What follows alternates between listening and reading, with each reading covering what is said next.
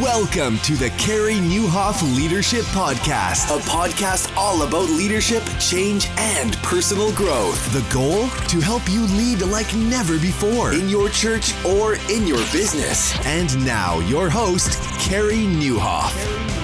Well, hey, everybody, and welcome to episode 245 of the podcast. And happy Valentine's Day. My name is Carey Nieuwhof. I hope our time together today helps you lead like never before.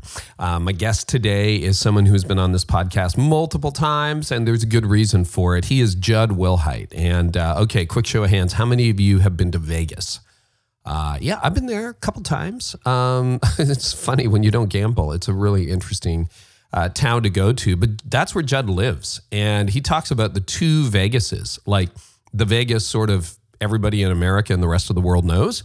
And then the Vegas he lives in, which actually has 2 million people, most of whom he is trying to reach for Jesus. So, uh, Central Church, under his leadership, has grown to 20,000 attenders on a weekend basis, which is just crazy under under any circumstances. And we talk about like real life in Vegas and then Jud, who's been in leadership there for a number of years kind of opens up the hood and says, "Hey, here are the assumptions we're looking at in ministry right now. Here's what's working. Here's what's not working. Here's some new strategies we're going to be developing to try to reach new people. And basically, it's about as it's almost like you just sit around the leadership table with Jud and say, okay, tell me what's going on and he does you're going to love this interview it's it's fantastic and of course you know it's got application for anybody who wants to reach out into the wider community so i think you're going to love it uh, Jud, thanks for being back on this special day. So that's coming up today. Thank you to everybody who subscribes and everybody who uh, shares this episode.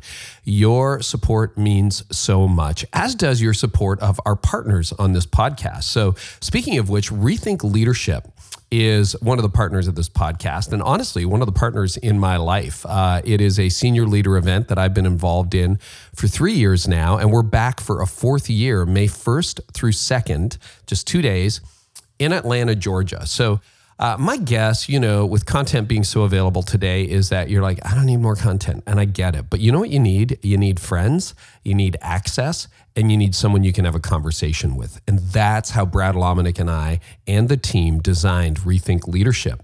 Uh, everybody sits around round tables, which I know freaks people out. They're like, I don't want to talk to people. But by the end, you're like so grateful because we only allow peers in. So this is a gathering exclusively for senior pastors campus pastors and executive pastors. That's it. So you can kind of let your hair down, talk honestly about the stuff that you're dealing with. And when it comes to speakers, it's a TED Talk style, even interview style event. So you're not going to get like the 40 minute talk that you're not really that interested in. And if you want more, there is more. We have affinity conversations where speakers are limited to 15 minutes of content. 45 minutes of dialogue with you. It's an intimate boutique event, sells out every year. And right now, for another week, you can still get a discount on registration. Listen, it is totally worth the full price, but if you like saving money like I do, you can get $40 off a pass. So head on over to rethinkleadership.com. And uh, man, it's going to be an incredible year. I'm so excited for it. Make sure you join us. You also, by the way, if you do this now, get a $50 credit toward any Orange curriculum. So go to rethinkleadership.com and join me in Atlanta at the beginning of May. Also, by the way, that buys you access to the entire Orange Conference. So it's kind of a good deal. Um, also, are you staffing or how are you staffing your online presence? And you know what the story is for, uh, well, you know, mega churches, they have staff for that. But for 90% of churches, it's probably you as the lead pastor or you as the associate or the youth pastor because he's younger and uh, what happens when that happens is it's not very good. And let's be honest, you know it's not very good. Yet you can't afford more. So what do you do? So my guess is a lot of you, you, you know, if you're a lead pastor, you're working on your next sermon series with your team. You've arrived on a great name, uh, and you know maybe you pour your heart and soul into it, but like it needs graphics, it needs a social media presence. Like what if 30% more people would hear your message because you did a better job on social. I mean, that's what we're finding. The better we do on social, the better the series turns out to be in terms of people who engage with it. Uh, well, that kind of creative work can be overwhelming for your team. So that problem is solved with ProMedia Fire, which is a creative team in the cloud of media professionals. The process is simple. You give them the name of the sermon series, they will create a custom series brand. Yeah, they even do that. Social media ads and a video trailer or commercial. They can take care of all your church media needs each month for a simple, flat fee, way less than you would pay anybody on your team. Pro Media Fire is offering a limited special discount to the listeners of this podcast 10% off all plans for life and if you want to buy their media bundle of unlimited graphic design and custom video services, you get 40% off. So head on over to promediafire.com forward slash carey and you can take advantage of that special offer. Well, I'm so excited to have Jud Wilhite here. We also talk about his latest book, but man, this is a fun look under the hood in real time at what's happening at Central Church in Jud's life and Jud's leadership. We even touch on, you know, how to renew your heart when you've been at it for a little while. I think you're going to love this conversation, my conversation with Jud Wilhite. Well, sometimes you have a guest, and Jud, I think we've already been talking for 25 minutes. Isn't it great? It's one of those things. It's just good to catch up. Welcome back. Oh, thank you. It's such an honor to be here. Uh, just, I love your podcast, and uh, I really am excited to just be able to share a little bit on it. Thanks. Well, I love you, and you're always welcome here. You're such an encouragement. You're doing just a great work. So tell us where you are because I haven't I've been to your office before at Central, but you've got another office, the Holy of Holies. And this is uh, this think- is the Holy of Holies. This is um, a a third car garage that's a standalone garage standalone garage that I have converted into the home office. So uh, it's um, it's great. It serves the purpose well, and the best part is I, I, I this is where I do a lot of content development. I can walk out of my front door and feel like I've left my house but if I go to the church office, I'm just uh, ADD boy all over the place, Mister Distracted, and have a really hard time uh, actually getting work done. So, well, I was saying I don't think I'd you'd ask me, and I don't think I've written a message in my church office in over a decade. I'm just bad at it. I can't focus. People are knocking on the door, and then when they don't, I go out, wander around, cause trouble. So that's me. It's like yeah. I used to blame everybody else, and then I kind of put some rules in. Like they, so I, I had, uh, you know, I had the door was guarded, like nobody could get to the door, and then you realize it's really not about them because I just go outside the door and find something to distract me. So the whole time it was about me and not about others, and it was a real convenient blame. You know. Uh, even when I work at the house, you know, my kids who are now grown, uh, you know, they're like, "So, Dad, what is it you actually do?" Because it just looks like you wander around a lot, and I'm like, you know, you're right. Maybe I don't do anything. That that may be a really good point. It's, it's creative work, kids. It's creative. Yeah. Every I'm working 24 seven. I'm always thinking, idea could strike me at dinner, and then that's the idea for the day. there is a truth to the creative process in that. Where do your best ideas come from? Because you got a brand new book we'll talk about. Uh, but like when you're, do you have to sit down at a desk or like, are you, you said you've already been to the gym today, you've worked out, yeah, like where? Yeah, well, it's kind of, it's a little bit all over the map, but I actually feel like some of my best ideas, especially from a leadership standpoint, come in the moment when I'm in front of a couple people and we're talking about leadership and it just comes out. I'm always grabbing my phone like, that was actually good. I need to write that down. I couldn't think of that when I needed to think of it, but when there's like either the pressure of an audience or, you know, the just the moment in a conversation where you're not trying to think of ideas, it's more stream of consciousness, it just comes out and I feel like then I'm then I'm always just working my thumbs. Are you a verbal processor? I, apparently yeah. I am, yes. I have the same thing. If I'm like probably the, the thing I have to be most, I guess, other than writing a book, the thing I have to be the most precise on are what we call bottom lines for my sermons. Like, what is the main point? I'll work on it, you know, in my office for a long time. And then I oh. go into to a meeting at Connexus and they're like, well, what are you trying to drive at? What are you? And I'm like, no, no, no, not that. No, it's kind of like, and then I'll say something and then I'm like, boom, there it is. And there it yeah, is. four yes. hours alone in my office produced mud, and then I I go to process that mud, and there it is clearly, and away we go. So yeah, the creative process is different for for everybody. Um, I want to start here, Jud. You pastored in one of the most challenging areas of the U.S., and I, I have so much respect for what you're doing.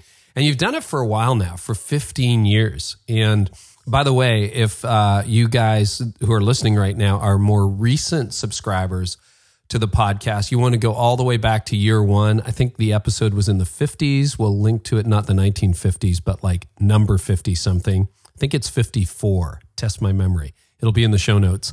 Uh, Jud and I talked about transitioning and what that was like to not be the founding pastor. It's a fabulous episode, one of the best downloaded of all time. So we'll link to that. But anyway, you've been there for 15 years. Neil Postman once wrote that Las Vegas is the modern city of our time because it's completely dedicated to entertainment, to pleasure, and to distraction. What are some principles you've learned from doing ministry in Vegas? I think maybe the most important principle I've learned that's transferable is just the idea of speak to the broken and you'll always have an audience. Mm. Uh, and and that speak can also you know you wire your ministries up for the broken. And i don't mean the down and out. It could also be the up and in. Everybody's got a fundamental brokenness a place of pain and hurt in our lives. And when we speak to those areas you will always have an audience because they're the the the sea of human suffering and brokenness feels endless you know? And uh, I feel like in Vegas, that's been one of the greatest learnings that I've grown into even more is really uh, positioning our both our ministries and our you know our church around uh, speaking to and helping people in the broken places in their lives.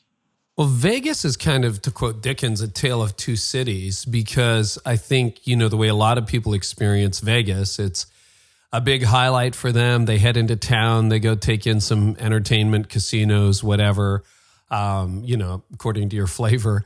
And so it's this party city, but you don't minister so much to the weekend crowd or the tourist crowd. You've got all the people who actually live in Vegas.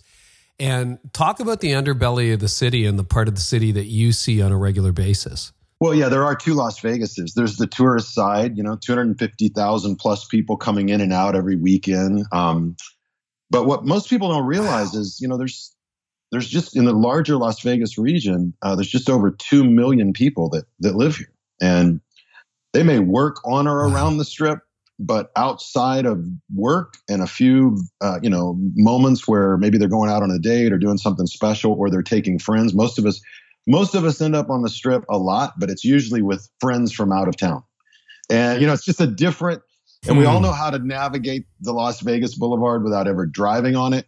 You stay, you know, like because of traffic and everything, we know all the back roads, all the ins and outs, all yeah. the all the cubbies, uh, all the all the basement entrances. You know, we got all that stuff wired up if you're local. So um, that's uh, that's part of part of the dynamic. But yeah, a lot of people have an impression that Vegas is just this crazy town, crazy life, and you know that doing church there is just crazy. And, and the reality is you know, two million ple- people are everyday normal people. It's it's a relatively normal city with all the normal broken things. It's got its own unique dynamics. You know, I remember one time walking outside at three in the morning, and my neighbor had just gotten off work and he's washing his car in the driveway.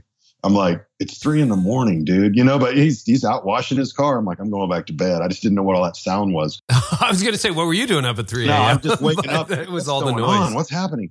But you know, the, so it, there are differences. Like you can get a five star steak at, at three in the morning. You know, like that. That kind of just gets in the air. Like you know, everything's twenty four seven, and uh, you can always kind of have access to eh, from food to groceries to anything.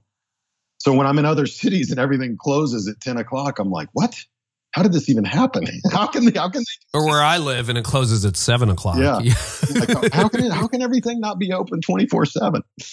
So there are two Las Vegases, and I always say, hey, Vegas gets its reputation in in in, in part not from the people that live here, but from people that are from your listeners' cities.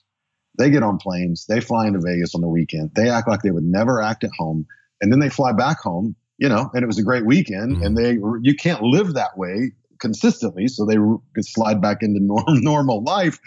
But then I feel like we kind of get the reputation when, hey, that you know, that really wasn't local people that did all that stuff. I know when we've talked about this before, uh, both on the podcast and also just privately one on one, there's a lot of heartbreak in Vegas, isn't there? If you talk to the people who are working on the strip or the people who just like Vegas is their city and that's what they do.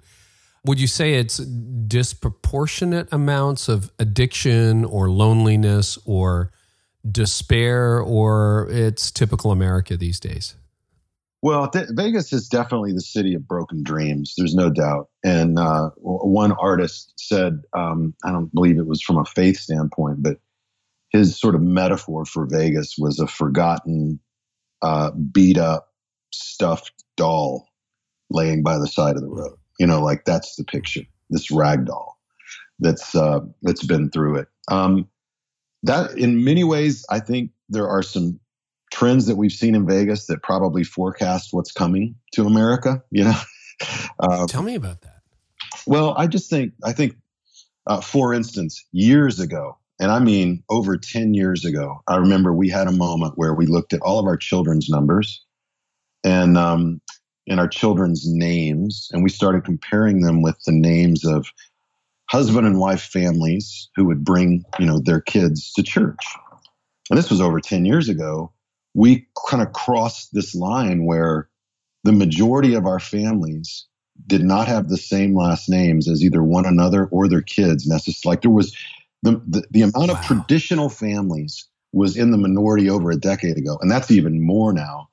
So in our world it, you don't find a whole lot of people that haven't already been divorced once or twice you know relationships broken up and all the pain and struggle that goes through that um, and I feel like that dynamic, uh, you know, there are um, many other communities that are a little more stable in a lot of ways as it relates to that, but it's it's slowly starting to shake and unravel.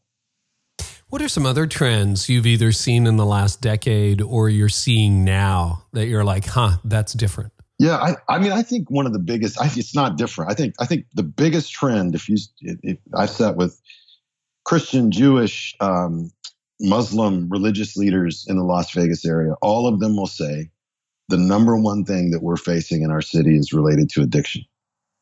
And I, I think whether it's opioid, you know, like I, I just think there's a there's a yeah. huge underbelly in our country. We all know it's there, but it's a big problem.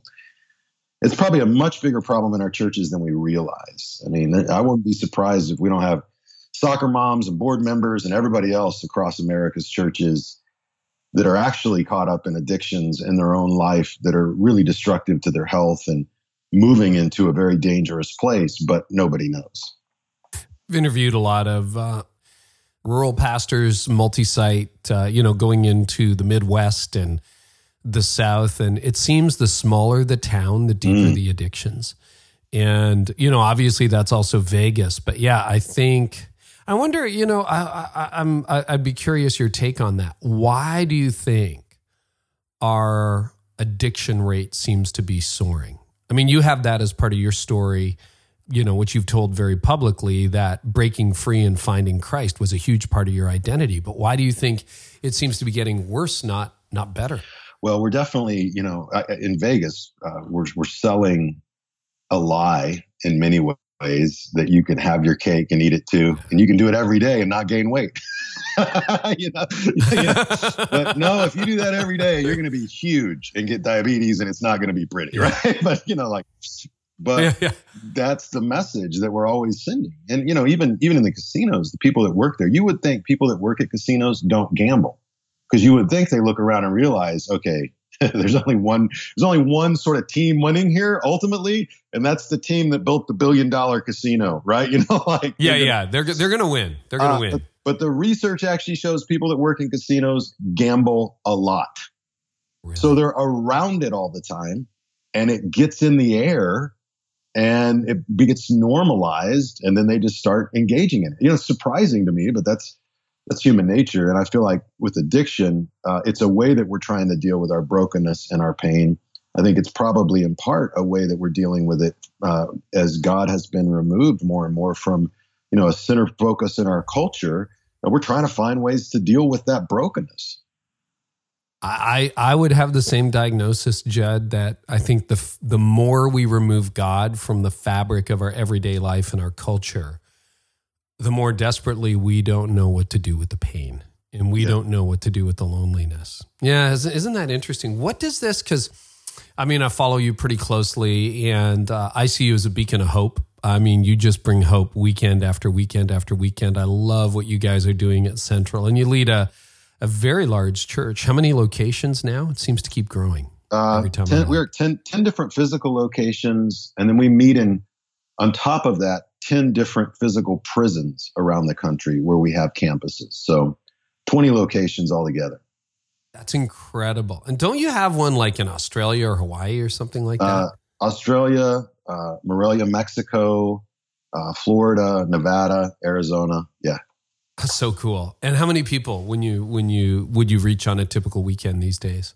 So our kind in of person. Yeah, no, our, our average live attendance, non preacher count, I think our average for the last quarter was um, right at mm, 20,000, 19,700 and something. So some weeks it'll be you know, in the low 20s. And then some weeks it'll be, uh, you know, where you feel like the, as you get bigger, the numbers swing even more. You know, I have a weekend where I'm like, what happened? Where'd everybody go? Yeah.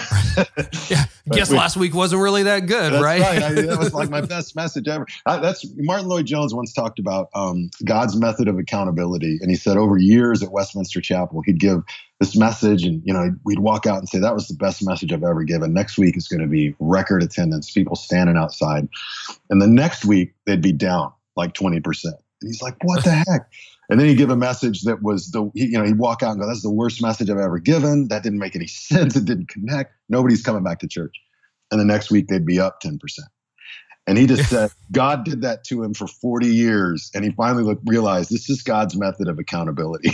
this is how we realize it's not about me. It's all about God. You know, I'm, I'm just on oh. his team and in, on his page.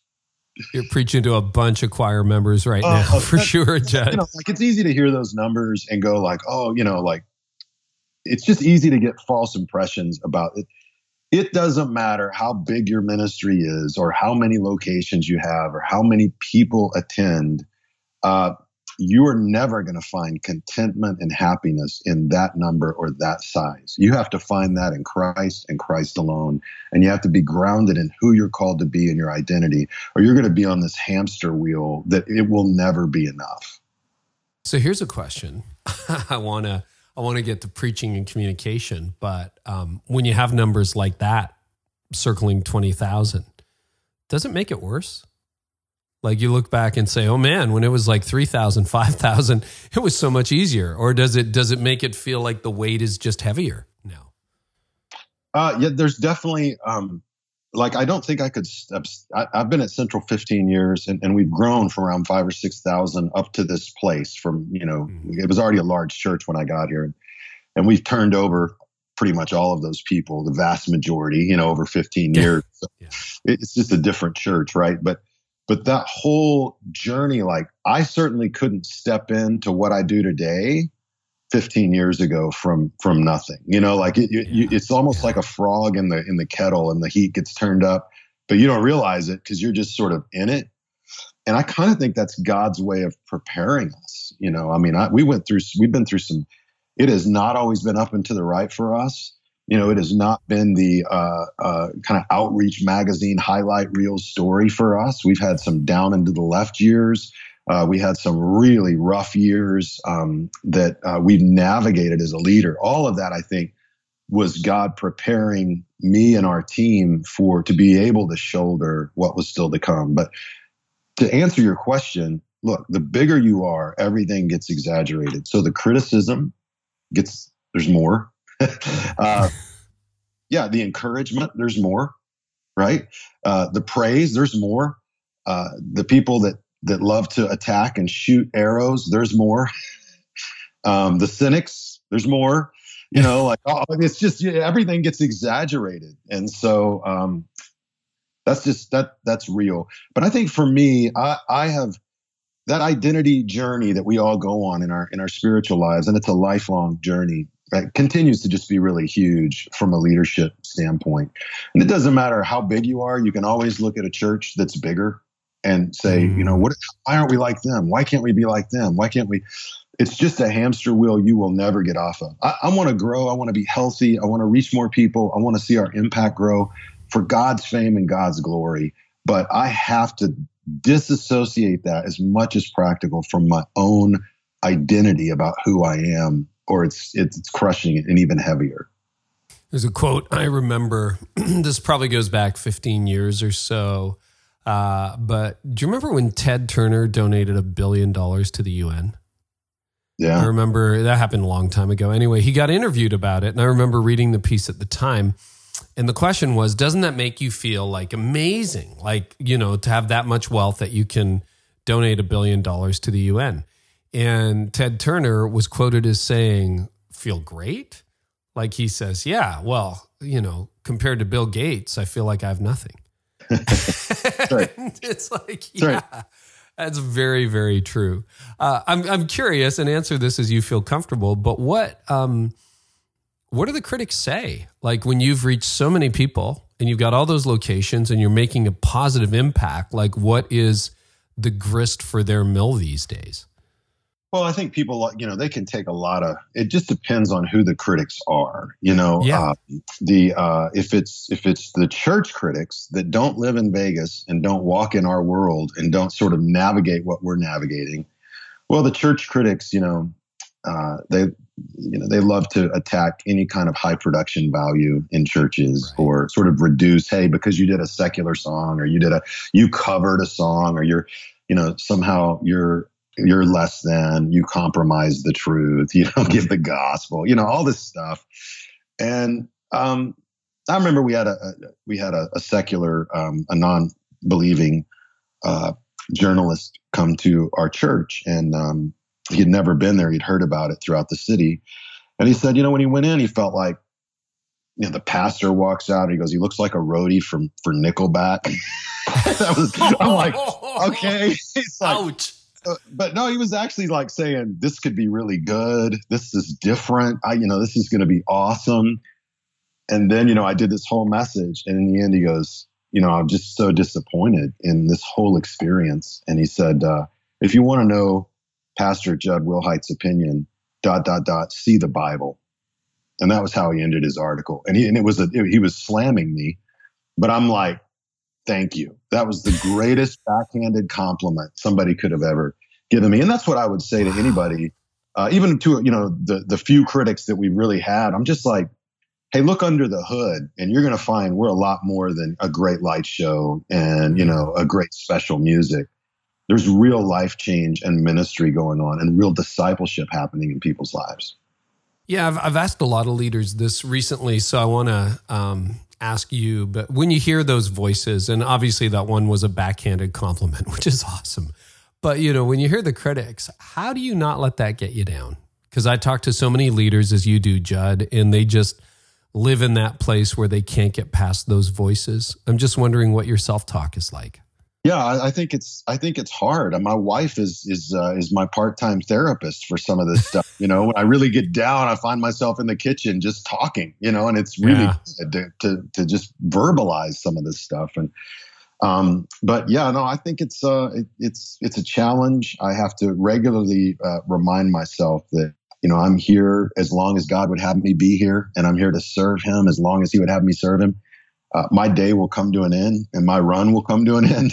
Uh, uh, God willing, I'll finish well wherever He's got me.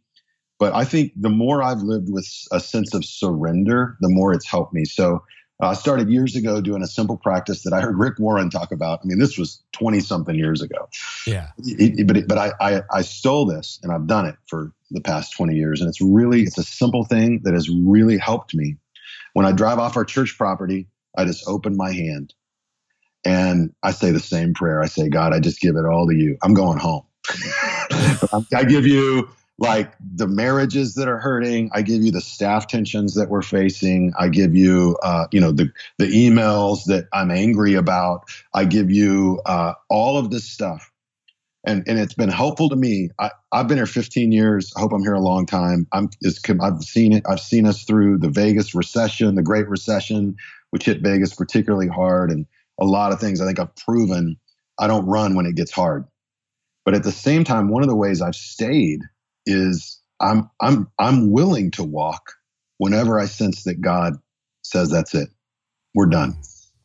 And so that kind of open hand acknowledges like I'm a part-timer. You know, I'm all in, but I'm a part timer, God. I'm, I'm, I serve at your disposal. The critics will say what they say. I can't control that. People can say what they, and you know what? The minute that you release me from this ministry, I don't want to be in the way. I want to get out of the way for you to like advance the kingdom and take it to the next level. So I'm humble in this moment, God. I'm open. I give this to you. That's my everyday practice driving off the church property. I love that. I've never heard that before. And you know what? That would be really helpful. I think I'm going to start doing that, even if it's walking up the stairs from my home office. Otherwise, everything in the church ministry, especially if you're a senior pastor, everything yeah. in the church ministry becomes personal.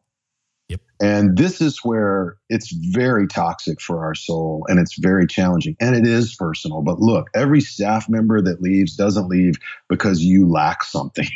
you know, every right. Eh, right, every family that leaves, that's not about you're not teaching. 9 times out of 10, 99 times out of 100, all that stuff is about them more than it's even about you and their journey and what they're going, no matter what they say it's usually about their own stuff and their, you know, how they project that. So, but for me, I take all that stuff personally, right? I'm like, I'm like, I failed. You know, I failed this. I, I couldn't get this done, or I couldn't get that done, or I wasn't good enough to get this accomplished. And having that moment each day of reminding myself, hey, I'm I'm here because I'm called and I'm commissioned. And if that call and commission ends, then that's up to the Lord and God make that clear to me. I'm willing to walk when that time comes. Wow. What has kept you there for 15 years? Because that's another frequently asked question we get is how do I know when it's time to go? So how have you sensed that no, I'm right in the middle of my calling right now and good times or bad times, I'm still here? Yeah, I mean, I, I feel like it's just for me, it's it frankly, it's really subjective. Uh, you know, the, it's it, in the end, it's it's kind of you know what you know, and I felt like when I came to Vegas, uh, we were called here. I remember saying to my wife, you know, we didn't unpack the boxes for the first year. we left yeah, them, yeah. you know, because I was like, I'm probably not going to survive. But I didn't necessarily feel like I was called to survive. I just felt like I was called to go. And we both sensed that. That has never really lessened yet in my heart. Like I feel as called as ever and and it's a subjective thing. I don't really know how to answer that question except that's my, a good answer. I think my prayer is like God, if if that time comes to an end, I, I just want to acknowledge that this ministry has never been about me, and it is not about me now. And someday I will be long forgotten, and nobody will even remember my name. But I pray that your name and your fame continue to come out from this place and move out to the world. And I'm I'm willing to be your chess piece on your chessboard, God. Move me wherever you want me. I'm willing. I think that prayer uh, has been really powerful, but it hasn't ever. It's actually increased my sense of calling over the years and not lessened it. That's a great prayer. That's super practical. Thanks, Jud. Um, lots to think about there and really, really helpful. So, preaching in Vegas, communicating in Vegas, what are some principles that you've learned about communicating and preaching in the entertainment capital of America? well, I, I think the number one principle that I've learned is authenticity trumps everything. Mm. And we love to think that truth trumps everything. But if we're going to really talk about where people are when they walk in, I'm not even sure they're looking for truth. In Vegas, they're not. In Vegas, they're looking for hope. That's if anybody goes to church in Vegas, it's not because you know their family pressures them. It's not because it's the cultural thing to do. this will actually hurt your career in Vegas if you go to church and like change right. your right. Like it's, it's like you're going it's not, where? It's not that it's a negative thing. It's more of a neutral thing, you know. But I, people just don't wake up and go like, "Oh man, it's Sunday morning. Where are we going to go to church?" That does not happen. Um, so if they go to church at all, it's because of some need they feel in their life, and what they're really seeking is hope so I say all that. I think truth is critical and very oh, important. Oh, yeah. I, I, teach the Bible every week. I hold the Bible, I actually hold a Bible in my hand still, like some old 75 year old preacher, because I, you know, that's still my foundation, right? You know, like, and I, and I use it. It's almost, it's like a prop. I don't need it, right? But I, I but I, it's important for me, for people to see that because I, I value it. So, you know, yes, truth is very important, but I think authenticity is what opens people's hearts so that you can share truth with them. authenticity, in my experience, trumps everything. And what I mean is, they're not so concerned if I have all the right answers. They're not so concerned if I uh, have it all figured out. They want to know I'm real. And if I'll be real about my pain points and my struggle, then that will help them lower some of their barriers they've built up in their heart. And if I can, and so, so like in New York and other cities, well, that's too it's too broad of a statement because New York is really like hundreds of cities all, all in one, right? Like, but right in, in many cities that, are more intellectually driven, where there's a higher education kind of factor, often the way to a person's heart is through their head. Mm. But that is not the case in Vegas, and, and I think for much of America. You know, the way to a person's head is through their heart. And first, they open their heart to you and then they're willing to think with you and go down the road towards truth. So for me in Vegas, preaching and communicating has always been a realization that the very first challenge I have is to help people lower those defenses enough to let me into their heart. And if they will let me into their heart, even just a little bit, and lean in, then I have an opportunity, you know, to lead them to the gospel. How do you do that? Uh, so for me, it's it's pretty straightforward. Um, almost every message I give, I from the very beginning start with something out of my own life personally. It always leads to uh, a discussion about a problem that we're going to be addressing, but it's always personal. It's my struggle with the problem.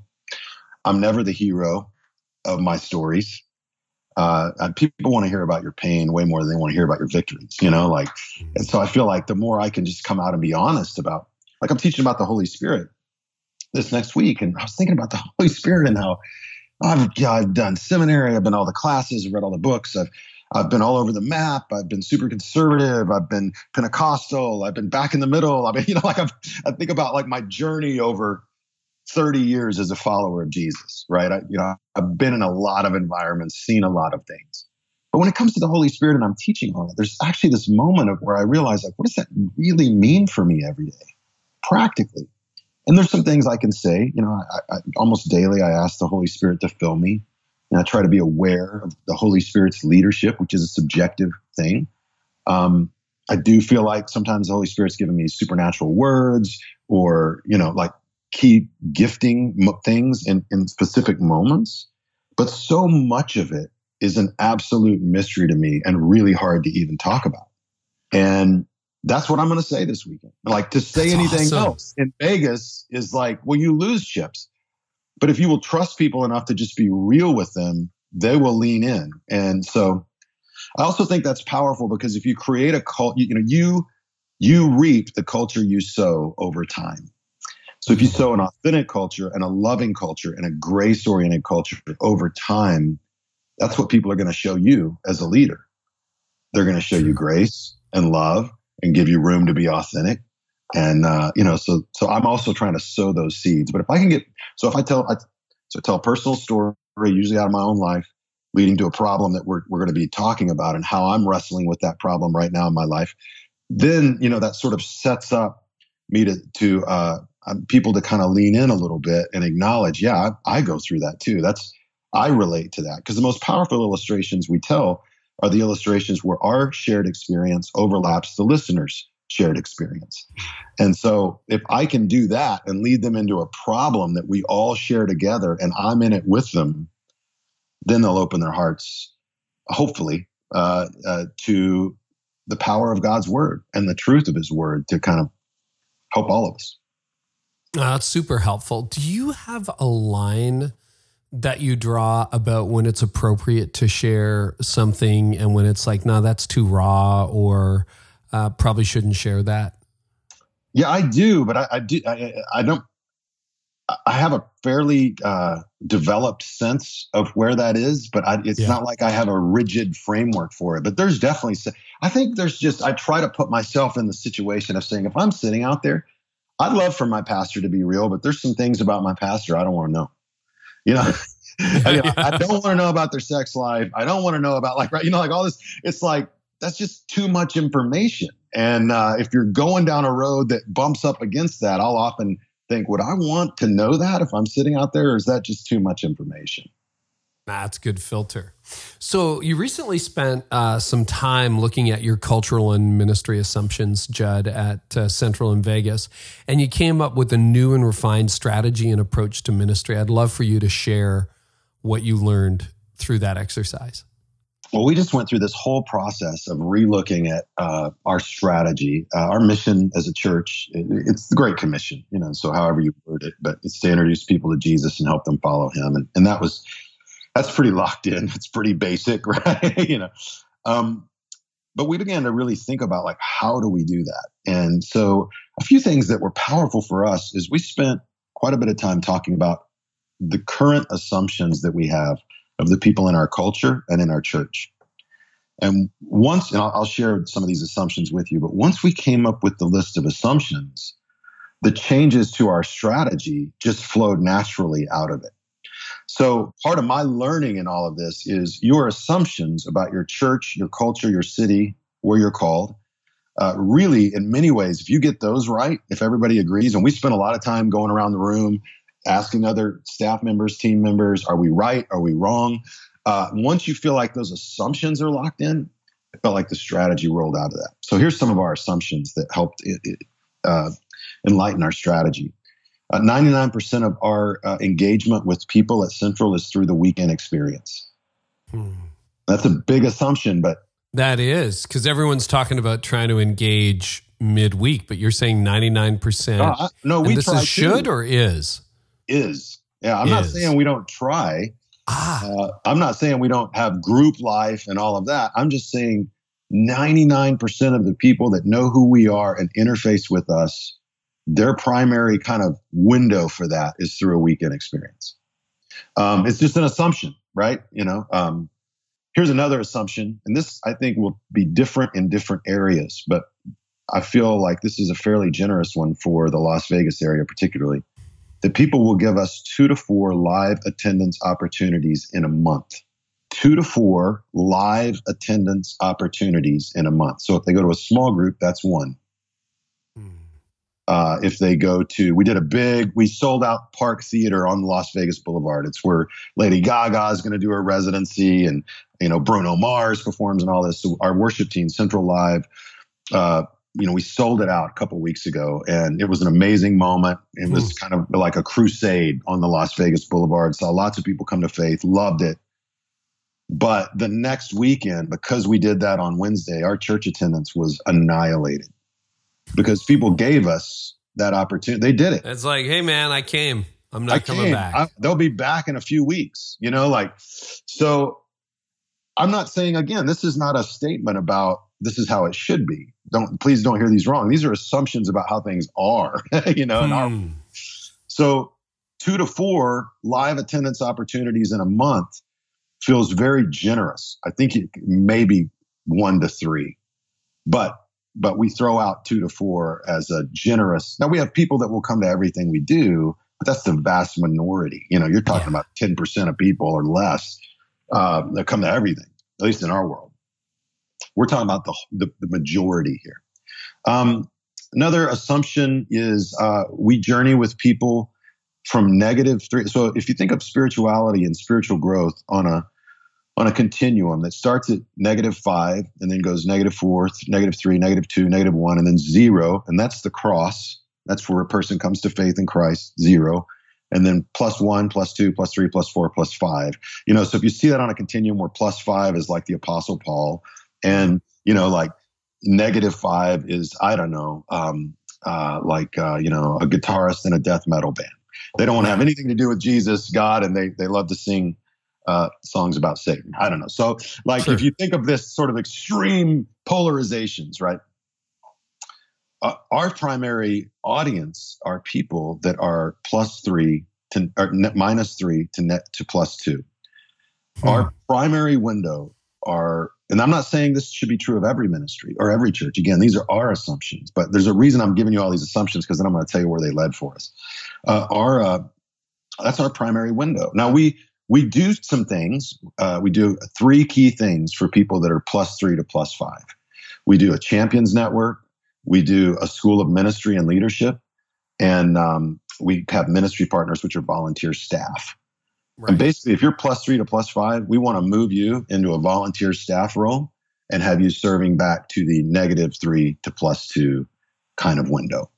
Gotcha. Um, so all of these things framed up our strategy, and so our strategy when we when we kind of rehashed it is very simple. It's going to sound like it was scribbled out on a napkin when I was on the, running on the treadmill. There's, it's so basic that you'll be like, "That's it. That's the that's the simplest thing in the world." Like everybody does that. That's dumb. But this simplicity for us took hours and hours and hours and hours and hours and hours and hours. And the process is what's so important. So our strategy became this: attend a weekend. Um, I think it's a false assumption now that people attend church on a regular basis. I'm talking about believers. Yeah. Um, and certainly for us, nobody's thinking when they come to faith. 70% of people in our church came to faith in our church. So they don't have a lot of church experience. Nobody's thinking, I should go to church next week. You know, they made this yeah. spiritual commitment, but you have to teach them that this is a valuable, important thing. And um, so attend the weekend. And we say attend the weekend to experience God. Invite a friend is the second part to share hope. Uh, join a team is the third part to make a difference, and then give generously. It's the fourth part to rescue others. Hmm. So that's it. You know, like if we can get everybody in our church to attend the weekend, to invite a friend with to come along with them, to join a team, and many of these are serving teams. Some of them are yeah. groups teams that meet in homes. But in the past, we put all this effort and energy on trying to get people to meet in homes and meet in groups in homes. And for the amount of impact it actually had, oh man, it's just so much work and effort and energy for so little actual fruit. You know, it's unbelievable. Do you see greater fruit when people serve than when they're in a group? We see people that serve, uh, they are more active in their church attendance. They give more faithfully financially, significantly more than people in groups. And in general, we see that they're more engaged in the ministry. So the shift for us under this whole idea of join a team is we're going to continue to do groups. We're going to continue to offer groups ministry. But the shift is we're creating hundreds of weekend serving teams. And these teams are where people will get their sense of community. They may meet a little bit early or stay a little bit late as a, as a group and do things as a group, but they're serving primarily as um, as uh, their way of giving back. Fascinating. One, I was having a conversation with a friend of mine whose daughter's in volleyball, and we were talking about how, you know, uh, it's amazing that we have such a hard time getting people to come to our church events, you know, midweek events and other things. But he gets a call like the day of that the volleyball team has a a pregame warm up match over here. And every, right. amazingly, every parent on that volleyball team can drop everything and have their kid there. True. And so we said, why? Well, it's because she, their kids are needed. If their kid isn't there, the team can't play, and the whole team's depending on them being there. So we're trying to lay that thinking over church. Um, we people need to be part of a team, and they need to be needed. So isn't that interesting? Because a lot of leaders, when we've had this conversation, are doing the opposite and they're saying, you can't make people attend, so we have to find other ways to engage people. But you're actually going against the grain and saying, no, we want you to pop this up in, in priority. Well, yeah. I mean, we have a we have about fifty thousand people that watch us online every weekend. So we have a huge online well, huge is relative, right? But I mean, yeah, no, but I mean, those, those, those, are real people. So we have a lot. So I acknowledge that a lot of people are engaging online. That that's going to be uh, even more important, you know, for how we create tools and resources for people. I think we're comfortable enough after over ten years with an online campus of, of sitting back and saying, you know, if you can, your best pathway to real life engagement and change is going to be with community. And nodding Yep. So, you know, so we're trying to get people to slide more often into community. But how, do you do um, that? I'm curious. How what are what are the encouragements to get in the building and engage? Yeah, I think so. For us, uh, one thing we're doing is creating a lot of teams around serving opportunities that that uh, work towards the weekend. And this is new. Like this is Oh yeah, yeah. Fresh. I'm not giving like I can't even. It might not. yeah. Work. You know, We haven't got six months of data on this one. I, I- I can promise you that the data will lead us, though. And if in the end we go, Yeah. well, that didn't work. Look, it won't be the first time for me, Carrie. You're like, okay, uh, let's Nor go back to the drawing board. Let's do all this over again. New assumptions. You know, that doesn't work. Um, but yeah, it's it's just retooling a lot of serving opportunities around our Yeah. region, continuing our groups ministry, but acknowledging that um, we can't even afford to staff it at a level of what it really needs to have you know 75% of people in groups or even 50% in groups in our world. Like one of our assumptions that i didn't mention is you know we're best when we when we uh, do ministry that is simple. And that's because for us uh, in vegas um, really most churches in vegas have a, an even more significant resource challenge than churches in other cities and parts of the world. And i think in the west in general that's true. You know in america like on as you get closer to the west it just becomes more of a challenge. Um, but certainly that's true for us. So there is this dynamic where you want to you want to step out in faith push yourself financially but at the same time you go we're at our best when we do what we can afford and we don't overextend ourselves. Yeah. Oh, that's good. Now you've also rethought uh, culture recently, or you've been thinking a lot about culture. Talk about church culture and how do you create a healthy one, particularly at the scale that you're at?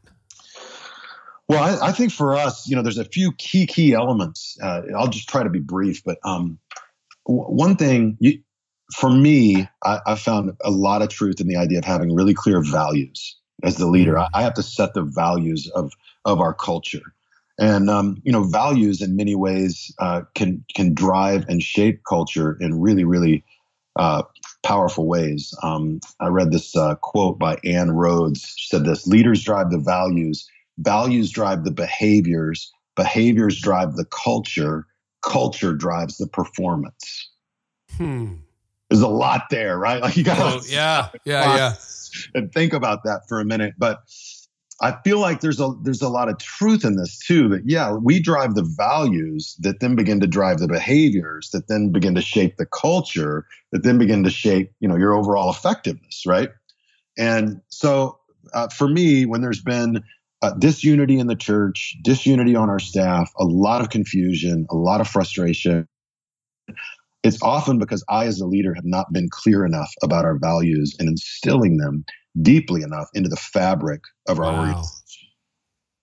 So I've had to go back and get really clear about our values. What do we value? Uh, why are those things important? Um, we came up with nine different staff values, and um, we didn't focus so much on church-wide values. We have a few of those that we Right. communicate to everybody, but I feel like if our staff, if our what we call ministry partners, our our volunteer staff, um, our interns, if that layer of people will hang on to those values and get them, then it will sort of take care of itself. It'll bleed out into the larger uh, fabric of our church. Uh, we created a yearly um, development and coaching plan. And uh, instead of a review system, we called it more of a development, a coaching plan. Okay. It's, it's all built around the values. So everybody gets rated on a scale of one to 10 on each of the nine values. And that's their job performance, you know, so that they're meeting every That's six pretty months cool. about that. And and those values are unique to you, right? Like you didn't download something from the internet or borrow them from another church. Like in the same way that you looked at your assumptions and then the strategy, you you tried to define what Central was about. Yeah, absolutely. I mean, we we we spent the time kind of working through. I, I, I'll give them to you because uh, they're they're simple and they're straightforward. Oh, straightforward. great! Can we put And, those uh, in the show notes? Yeah, yeah. I, I, this is uh, yes, and my again, the danger of seeing any other church's value is skipping the most important step, which is you doing it yourself. You know, so my own testament to, to pastors is like, uh, like I know you're busy, I know you're overwhelmed, and I know it's oh yeah, we need values. We'll just cut and paste these. These look good. Uh, it's way better to just go through the process on your own. There's so much you get through the process. Totally agree. Because we did that in my company, we did that at our church, and there is no substitute for you and your team. But still, it's good to even get a compass bearing on what someone else has done and said, you know, oh, well, that's that's what it could be like. Yeah. So I and I will say before I give you these, I think we probably have too many. and I, I feel like there's a few of these that could be reframed.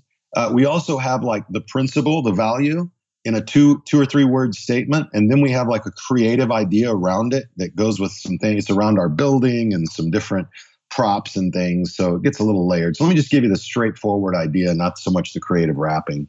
Uh, totally. Uh, the first value is simply this: follow Jesus. we should start there. Uh, value value two is love people. Um, that we uh, we invite everyone into our church family. We love them whether or not they believe or behave the same way we do. Mm. I think that's important. You know, Dan Haglund years ago said, "Hey, churches for 50 years took the framework of first you behave, and then you believe, and eventually you can belong." Right? Uh, you know, if you behave well enough and believe well enough, you can belong as a part of our church community. And so true.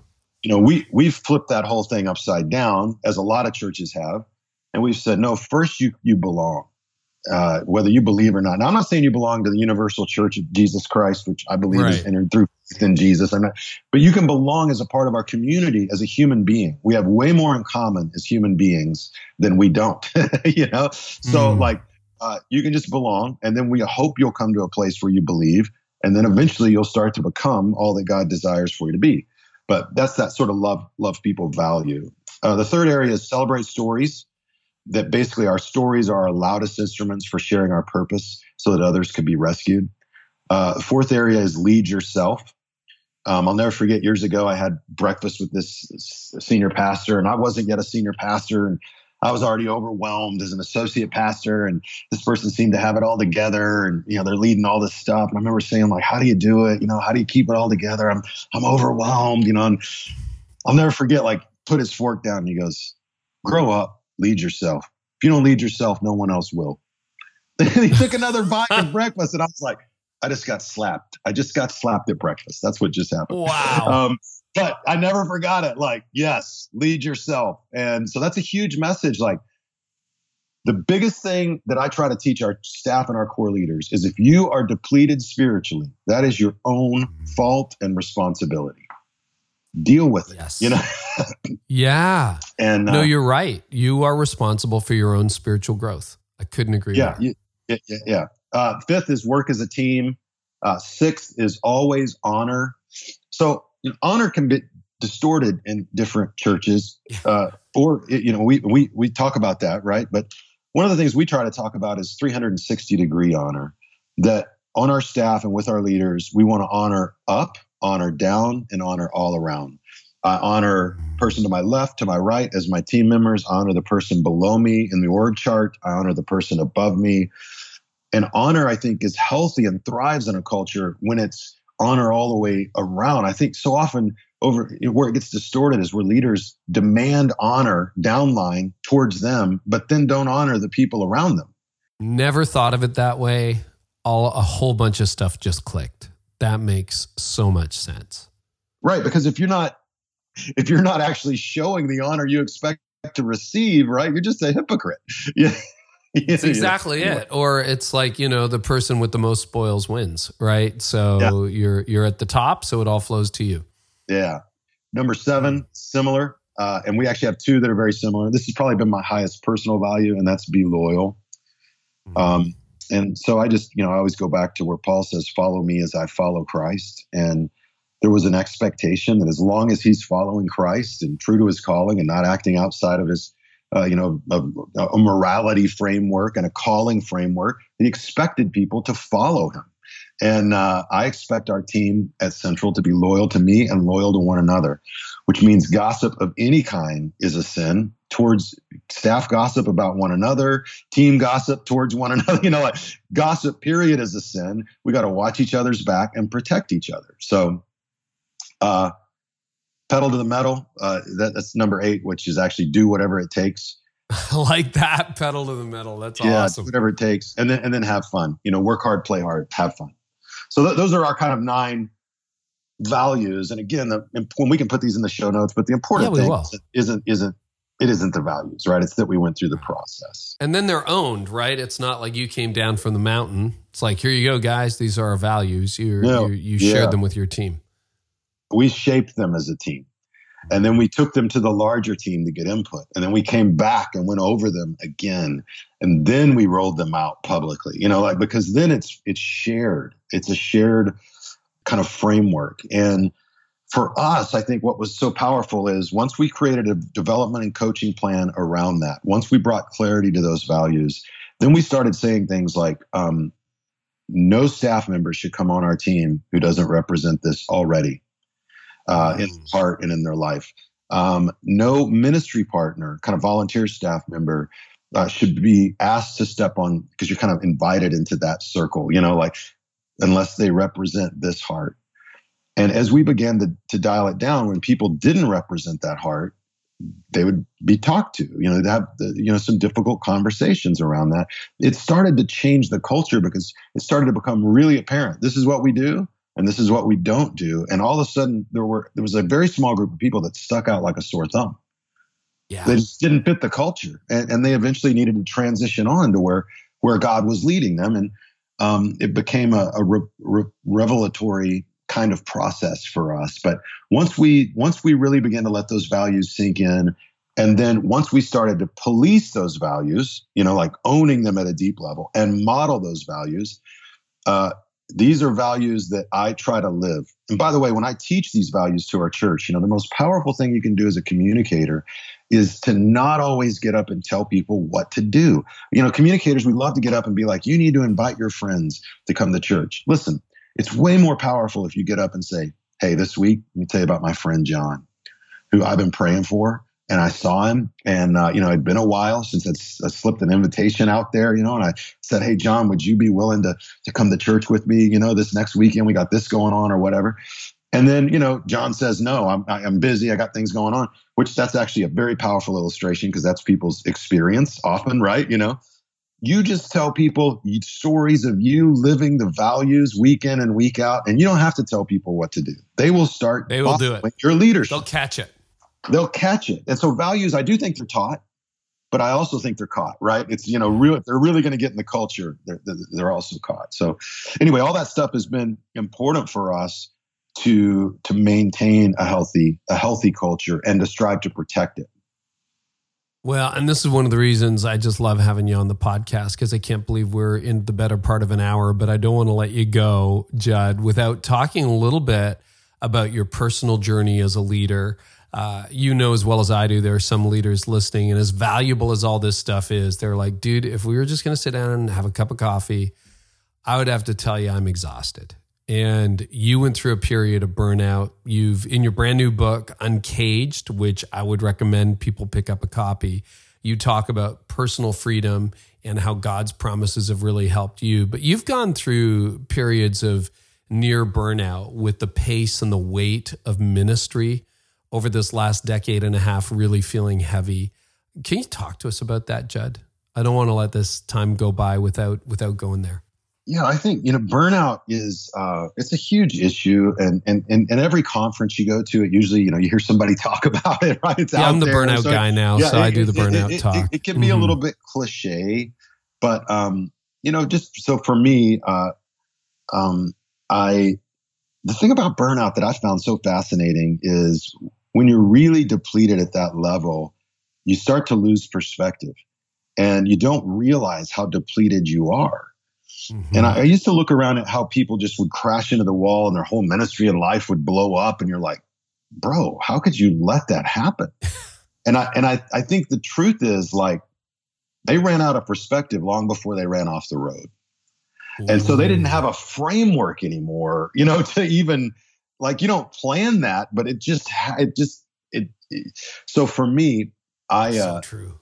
I, I got to a place a few years ago where I just stopped feeling um, it's kind of a scary place to be, but I just I, I kind of lost my ability for a season to really feel anything. I just became numb, and um, I was watching these individuals get baptized, and I was standing there and I was remembering how much I had changed. Like I, I was remembering that there was a time where I would be celebrating this and high fiving everybody, and and intellectually I am.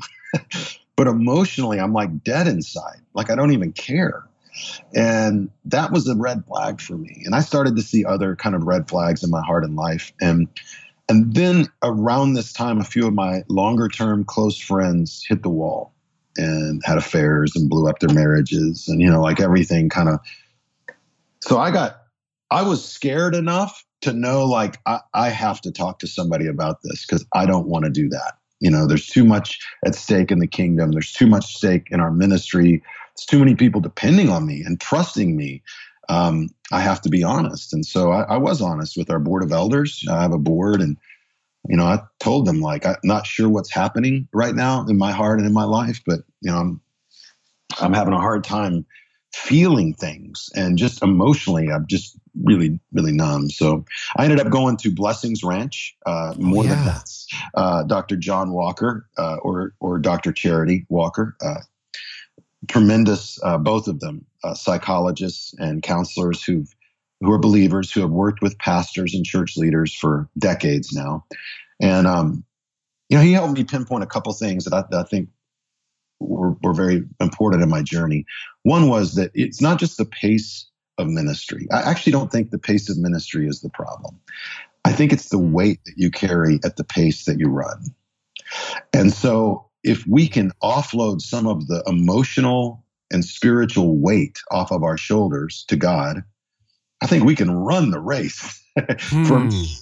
the weight was becoming so heavy, and the weight I found out was um, there was some cynicism uh, that was growing in my heart uh, towards the church and towards others.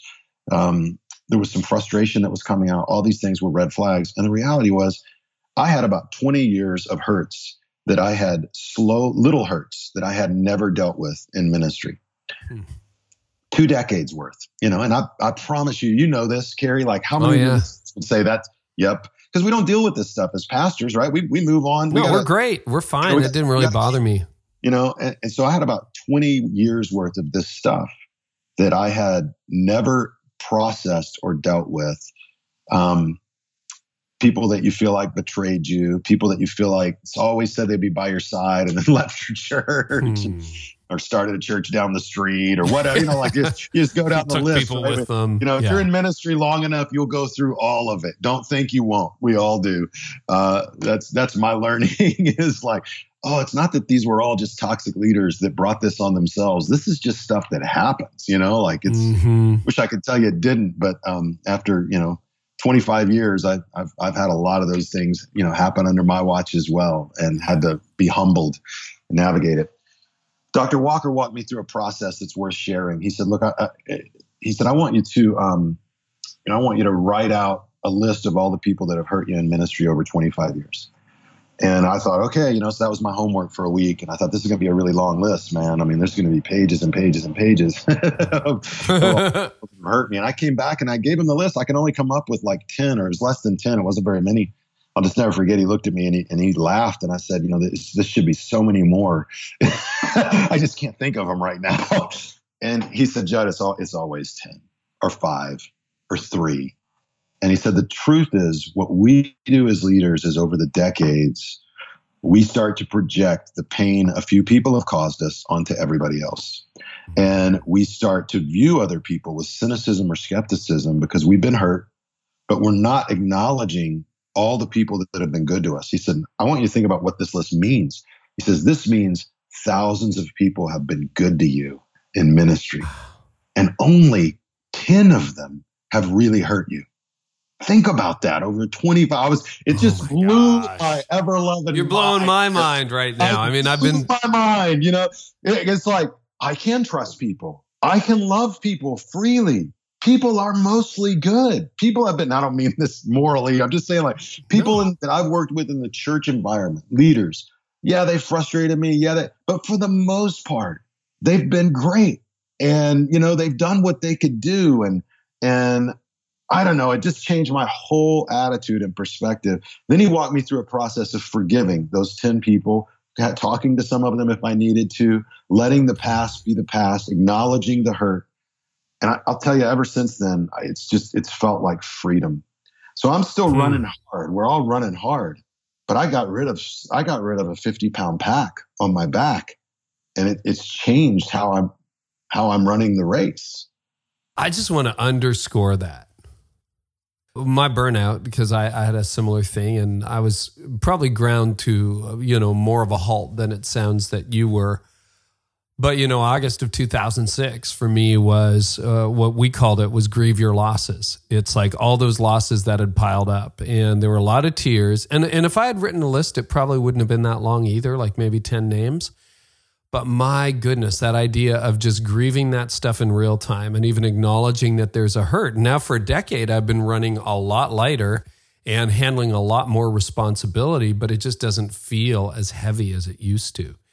That is yeah. such a gift. It's that a, is such a gift, Jud. It's a big deal. And I, I, will tell you, like the scary thing about burnout, and I, have heard we've talked about this, Carey. I know you you've been mm. been down this road, but you know, if you really hit the burnout wall, you know, there's always a chance you're never going to get put back together the same way again.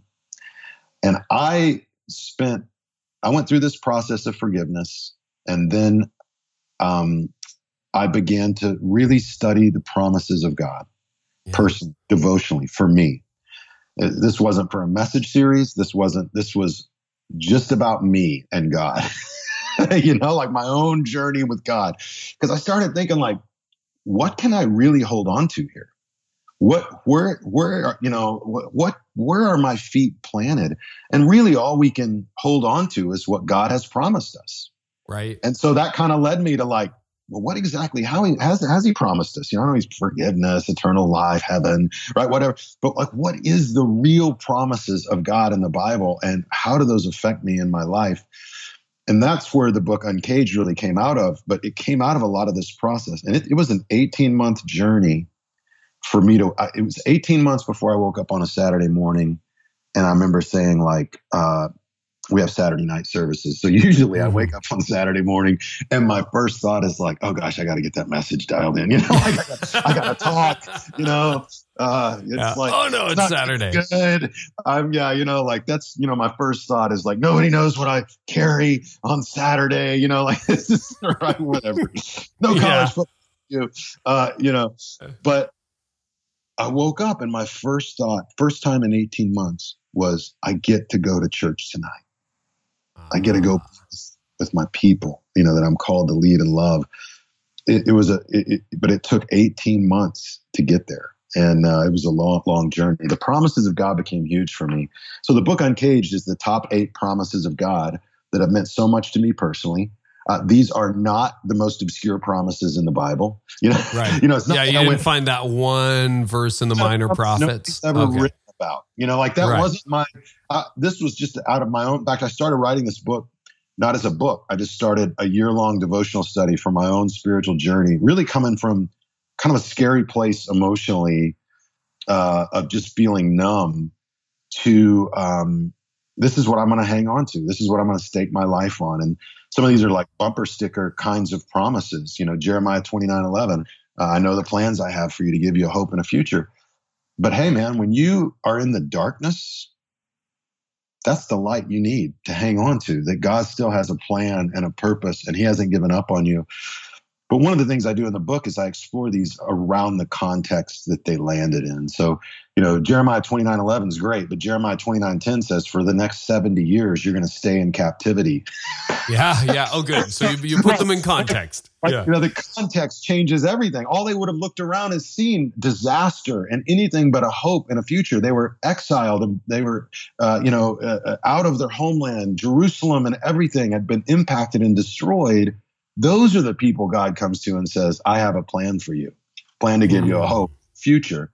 But first, 70 years, many of you are going to die in captivity. First, you're going to go through all this stuff in your life. And here's what you need to do. And then he outlines it don't dwindle away, have children, plant gardens, build homes, work jobs. You know, like it, it just wow. tells them daily. In other words, do your daily life and follow me faithfully until I bring the hope and the future. So that's a big part of Uncaged was me being surprised with some of these promises that we anchor our lives on as you dig into the Bible and go, oh, there's there's a whole other layers here that help me hmm. understand what I really expect from God. We, uh, I want to close on this. Uh, there's a lot of assumptions we carry about God, either articulated or unarticulated, and um, How have God's promises helped you realign your expectations? Like, you know, it sounds like you had a pivot point in your ministry. One of the biggest shifts for me was around um, just what I think is the unifying promise of the Bible. And it is it's not eternal life. It's not heaven as we often think of it as a place of no suffering or no pain. Uh, it's not forgiveness of sins. I think the overarching unifying promise of the Bible is that we can experience the presence of God. Genesis first chapters, God's walking with Adam and Eve in the garden, right? Then the fall happens, that presence, that that that walking with, that intimacy has now been impacted by sin. Then you see the tabernacle emerge, you know, the, the presence of God moving, uh, you know, with the tabernacle and the Israelites. Then the temple. Why is the temple significant? The presence of God is there. Then Christ dies on the cross. The veil's torn in the temple that separates the holy of holy and the rest of the temple. The presence of God in a unique way is in us through the Holy Spirit. Uh, we, the church community, are the temple of the of the living God now, where His presence dwells. And then you get all the way to Revelation chapter 20, and you know the promise is this they will be my people and I will be their God. So forgiveness isn't the primary promise. It's how the presence of God as a relationship gets restored in our lives. Eternal life isn't the primary promise. It's the duration that we get to experience the presence of God in heaven. you know, like the gift is the presence of God. And I think for me, like realizing like one, my first chapter is, is just the presence is the promise and mm. we can mm. sit in part now in our life and ultimately in heaven. And I think that that in and of itself helped me reframe how I sort of saw God and His promises and what this whole thing was about. It's about me experiencing the presence of God, and the way that that really sort of took fruition in my life as a leader was this. You know that old passage we've all quoted: "Delight yourself in the Lord, and He will give you the desires of your heart." Of your heart, yeah. But for me, it went back to the first part of that sentence. Just delight yourself in the Lord. That's really all you need to worry about. Mm. The presence is the promise. And everything else, then, the weight that I was carrying, uh, the unforgiveness in my heart, the more I just delighted in God and worked through that process, the more that just started getting lighter and lighter and lighter.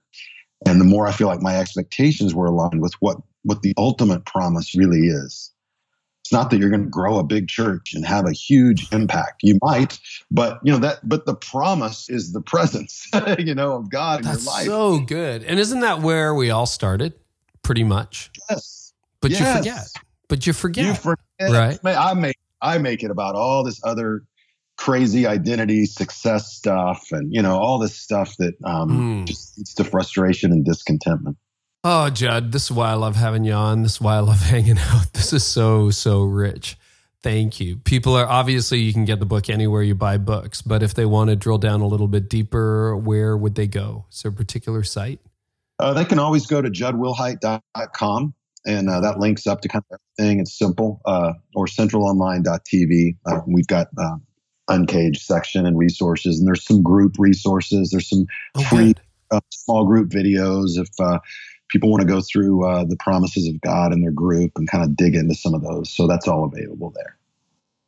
Well, Jud, I so appreciate what you're doing. I love the way you're leading, and I love that your heart keeps getting renewed. You're doing a great work in Vegas. And uh, leaders, if you're not following Jud, you need to be following Jud.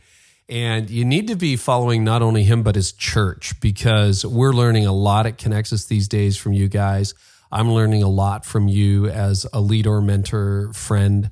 And just want to thank you so much for everything you do, Jud. I'm so grateful for you. Thank you, Carey, man. Appreciate you so much and all that you do. It's amazing. Um, and I'm very grateful for your ministry. And thanks for letting me be a part. My pleasure.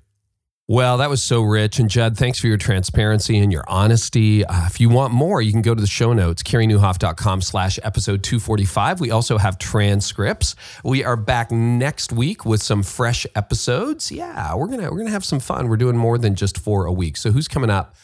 This month? Well, uh, we have got, we've been waiting a long time for this. John Ortberg and I did a deep dive into theology, which is a lot of fun. Brad Lomenick, Clay Scroggins, and I are here. Joel and Nina Schmidgall have got a new book all about marriage. We're going to talk about that. Kara Powell and Steve Argue. Gary Chapman, The Five Love Languages. Uh, I do a deep dive in the upcoming month or so with the team at Crosspoint about what is changing in attractional church. You are not going to want to miss that. Well, and there's a whole lot more. Katie Cole, Ruth Haley Barton, Os Guinness, Sean Cannell, all you YouTubers, uh, Tyler Reagan, Horst Schulze, who is the founder of Ritz Carlton. We're going to talk. Blake Mycoskie from Tom Shoes. Man, we got a lot coming up. So if you haven't subscribed, do so. And uh, oh, yeah, back to next week. Here's a snippet of my conversation with John Ortberg. Well, it is a very interesting thing. He he would write sometimes about uh, that transition from life on Earth to the next life, and one of the pictures that he would use is um, uh, somebody who is in a room and they move to the door into the next room. And while they're there, they can hear the conversation going on in the next room, but they're still aware of that room that they're in the process of leaving. And uh, that uh, Jesus is coming for them and welcoming them. And it is an interesting thing. When Dallas died, a friend of mine named Gary Black was with him in the hospital.